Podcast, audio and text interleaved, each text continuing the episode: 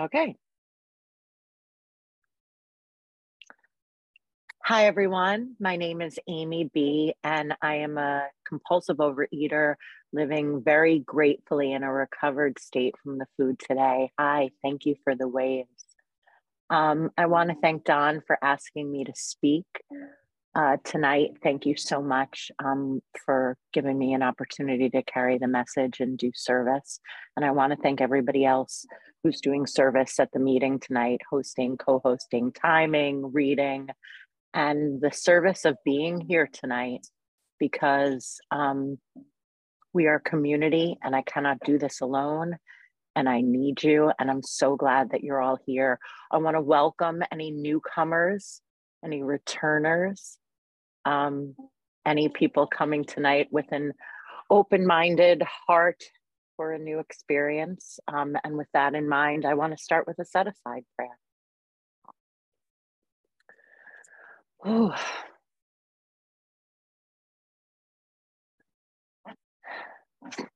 Help me to set aside everything that I think that I know about this program, about my higher power, about this spiritual solution, about this disease, about what I'm supposed to say here tonight. And give me an open hearted, open minded new experience with all of these things. I hope I can say something that is helpful for somebody tonight. Um, and the first thing I'm going to do is qualify just to let everybody know um, how I got here, that I've earned my seat, um, especially in a in a century meeting, in a hundred pounders meeting. Um, I'm going to share my screen quickly.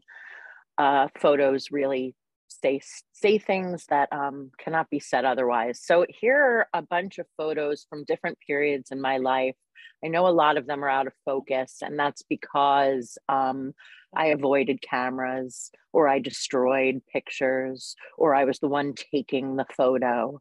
Um, so I had to dig to sort of find these, and they're from different times in my life. And I'm probably over 300 pounds in most, if not all of them. And you can really see the um, just hallmark, hallmark trademarks of morbid obesity, the roundness um, of my body, my face, just everywhere, all over. And this is one of the ways that my disease of compulsive disordered eating expressed itself with this binge eating. Um, and one of the things that I have said is that if there was an Olympic sport for most and fastest weight gain, I would have multiple gold medals. Um, but my disease expressed itself differently as well. And I have more pictures from this side of it. Um, when I would hurt myself in the other direction through the restriction and over exercising. Um, when I did what I could to hate myself and to change and applied the power of my will, which quite honestly, you know, I'm smart, I'm determined, I'm stubborn, and and I can follow a food plan and a and an exercise plan. Um, but without a higher power, it's just it's just a redirection of the pain. Um, oh, I have this this selfie, this uh, this bathroom selfie. I had kept the weight off for a while at this point, and I really thought that I had it. I really, you know, lost half my body weight, had you know kept it off for a number of years, and I I really thought that I couldn't go back I couldn't go back if I tried. But if you're familiar with the big book and some of the stories in it, like um, The Man of 30, I didn't need uh, decades, didn't matter how long. This degree is this this disease is progressive and it's fatal. And so after this, doesn't matter how long, after this came this. And this is the first day of my current abstinence and my second day in the rooms of Overeaters Anonymous. And that's, what is that, four years, 10 months, five days ago? And I say that as um, testimony that this program can work over a continued period of time. But for me, I am always on day one because I could go back to this with one bite, just one. I can go back to this right away. So I say that number because I think it's important to talk about the fact that this program does work one day at a time over um, a period of time. This is another thing that I feel um, qualifies me. This is the 25, this is a graph that shows my weight for the 25 years of my life before I came into the rooms of Overeaters Anonymous. Um, and if you're on the phone or you can't see, it's a red line and it goes pretty much straight up and straight down, sharply up, sharply down. And um, these are swings of 100 pounds or more. Um, this is my entire adult life. I came into the rooms, I was in my mid 40s. Um, so, yeah, the enti- my entire adult life. And sometimes when I had lost all of the weight, there were a couple of times where like you know legitimately bad things happened um, and i felt like i had an excuse to go back to it.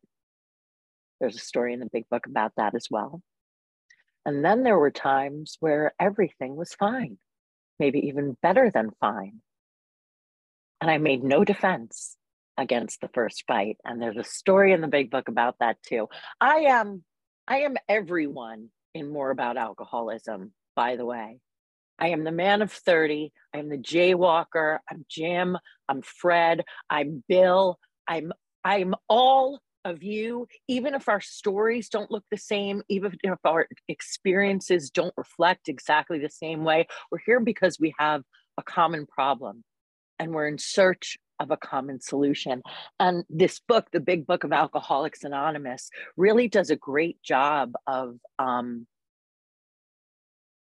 clearly uh, laying out and presenting to me what are essentially a sense a set of personal questions to allow me to recognize myself.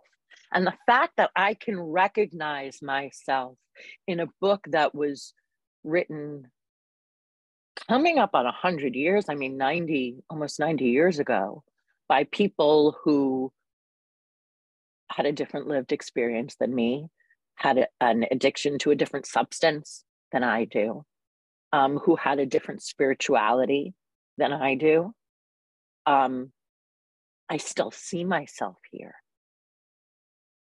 because I see the desperation. I see can't stop once I've started and can't stay stopped. All of that. Um, so I came into the rooms of Overeaters Anonymous um,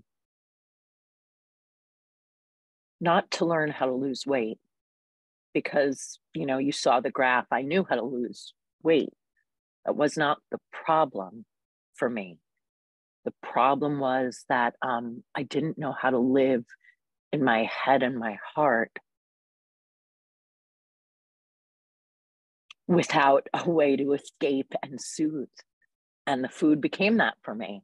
Um, and after a while, uh, it stopped numbing, it stopped allowing me an escape, and it just gave me more pain. And every way that I tried to get out of the pain was more pain. And I ended up in these rooms actually because I had gone to see a therapist, not over anything having to do with my eating disorders, but over the fact that I just couldn't I just couldn't handle life anymore and I and I and it wouldn't end. You know you know like it wouldn't stop and I couldn't make it stop and I couldn't handle it and I just so I'm in this therapist's office just talking about how I don't even and I don't even know how to how to talk, feel, exist, get through any days anymore. And it's the end of the session, like the very end of the session. I said to her, oh, by, I'm sitting on her couch over 300 pounds again. And I said to her, um, oh, by the way, I've gained and lost over 100 pounds multiple times in my life. And I can't believe I have to do it again now. I can't believe I have to do it again. And she looked at me without pause and went, Oh, you need OA. Um, it's funny because I look back on it now and um, I'm sure that there must have been some kind of reaction, but I was so beaten down um, that what I said to her, my exact words to her was, Look, I will try anything, but I'll tell you right now, I'm going to have a problem with the God thing. I am pleased, delighted, and so relieved to report that I did not, in fact, end up having a problem with the God thing. And it happened really, really quickly. And it was one of those things where all I had to do was just for a moment set aside my fixed idea. Just like for a second, just say, what if? Just scooch over um, that fixed idea to allow for something different. And that was all that it took, really. Um, it was wonderful to come into these rooms and be seen and be able to declare myself. It's March, which is the third month, and tradition three is the only requirement for membership to OA is a desire to stop eating compulsively and to go in and say, I need to stop and I need help. And I was immediately a member and I had a home and a family. And if you're new, you have a home and a family. I cannot stress that enough. My chosen family that sees me like none other. So the desire to stop eating compulsively gets me membership. But, not but, and also true, is that I have to be willing to work the steps in order to recover membership does not necessitate recovery. And I was a member for a while. Um, before I worked the steps out of the big book, I worked the steps. And it's funny because looking back on it now, I don't really see it. I, I don't see it as a similar, as a parallel experience. It was something different. Um, because I didn't like the big book, because I I refused to set aside some fixed ideas about um, the fact that I wasn't an alcoholic, the fact that I wasn't a man, the fact that I didn't have the same God as the people in this book, all of those things. I, I, and um, so I had membership and I had abstinence and I had group support, I had weight loss, but I was still in turmoil. Um, those things in my head and my heart and I think I knew that one day I would eat again. One day I, I would. It, I had always done so before.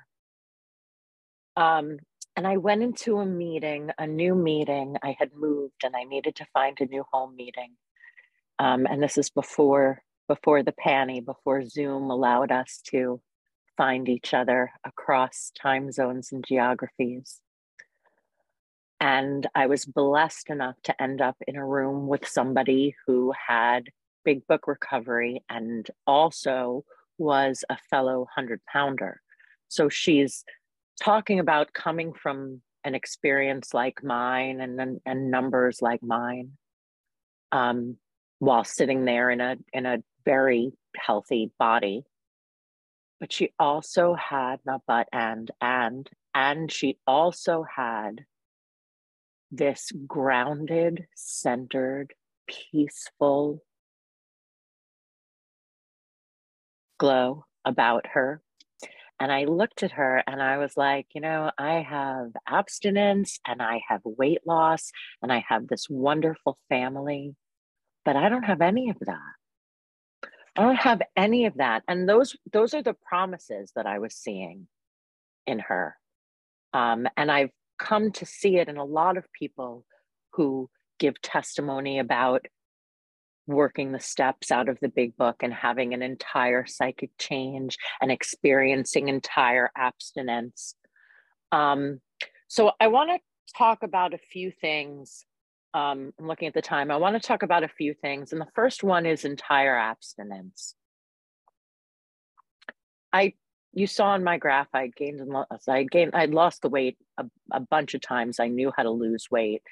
Um, and I had thought prior to coming into the rooms of OA and looking at entire abstinence and reading the doctor's opinion and that paragraph that goes from the bottom of page um, XXVII B I I I to XXIX, which is the um, the cycle of addiction. Men and women drink essentially because they like the effect produced by alcohol. The sensation is so elusive that okay, I'm not going to read the whole paragraph right now, um, but that that I had thought that I was clean, um, that I wasn't eating substances um, that triggered me, but I really had just cut out the most obvious ones. And when I came into the rooms and I read the doctor's opinion and I saw all of that, um, I didn't know entire abstinence until I saw it, until I really recognized it. Um, and what I discovered, it says in, in the big book, in the doctor's opinion, when it talks about that um, on the following page, um, bottom of XXX, the only relief we have to suggest is entire abstinence. And the word they use is relief. Relief is an end to pain, is what that is. Entire abstinence is not a punishment and it's not a prison, it's relief. It has truly been relief for me. And I didn't know it until I saw it. So if if you're struggling to feel that or if you're afraid to um, give you know release a, a, substance or a behavior um, i can just let me let me please share with you that it was surprisingly and wonderfully a relief to find entire abstinence. And it was the first step to being able to um, seek a power greater than myself and and connect. So that's the first thing, entire abstinence. And then getting back to the God thing for a second. I I um I still do not have what some would call a traditional spirituality, although it feels I don't know, it, it just feels really natural to me. And it's been developed slowly and it's changed over time. And I needed a soft entryway into a higher power. Um, and I started with divine ideals, um, God guidance on direction. I need God, I need guidance on direction. And those divine ideals, the idea, the idea of divine love, divine unselfishness, divine balance, divine acceptance, all of those things being guiding principles that I could use. That was a softer entryway for me. Um, and my spirituality has grown and become so personal. And that's another thing. I started by saying that the Big Book asks, asks us a series of personal questions to help us identify in, but it also tells us how to build a personal program, to have a personal conception of a higher power, just just for me and what I need and how I see it. And it can grow and change with me.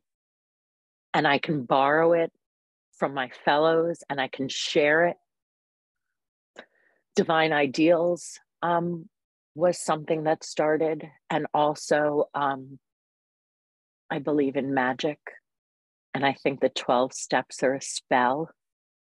I do. I think it's um, a group of people coming together with shared intention saying the words to call upon a power greater than ourselves and in that community we create magic.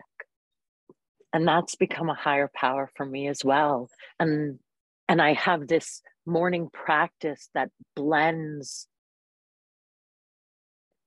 the big book and my own spirituality. And um, that continues to grow and evolve. and I'm so grateful for that, um, for that experience. And also, um, my recovery has to grow and evolve because it's about way more than the food. Um, okay, I talked about um, entire abstinence and I talked about, uh, I guess, a personal concept of a higher power. Mm-hmm. But Amy also, thank you so much. Thank you so much. Okay, great. So let me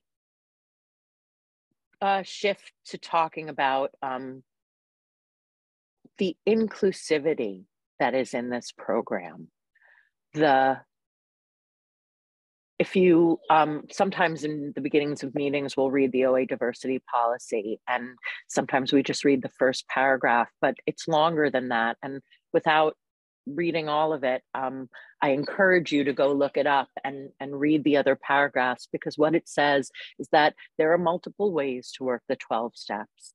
Um, from our heart there are multiple ways to have a higher power there are different we we we see different ways of practicing these programs in in the rooms and we can respect each other and if it's working for you and you're getting relief then you're doing it right.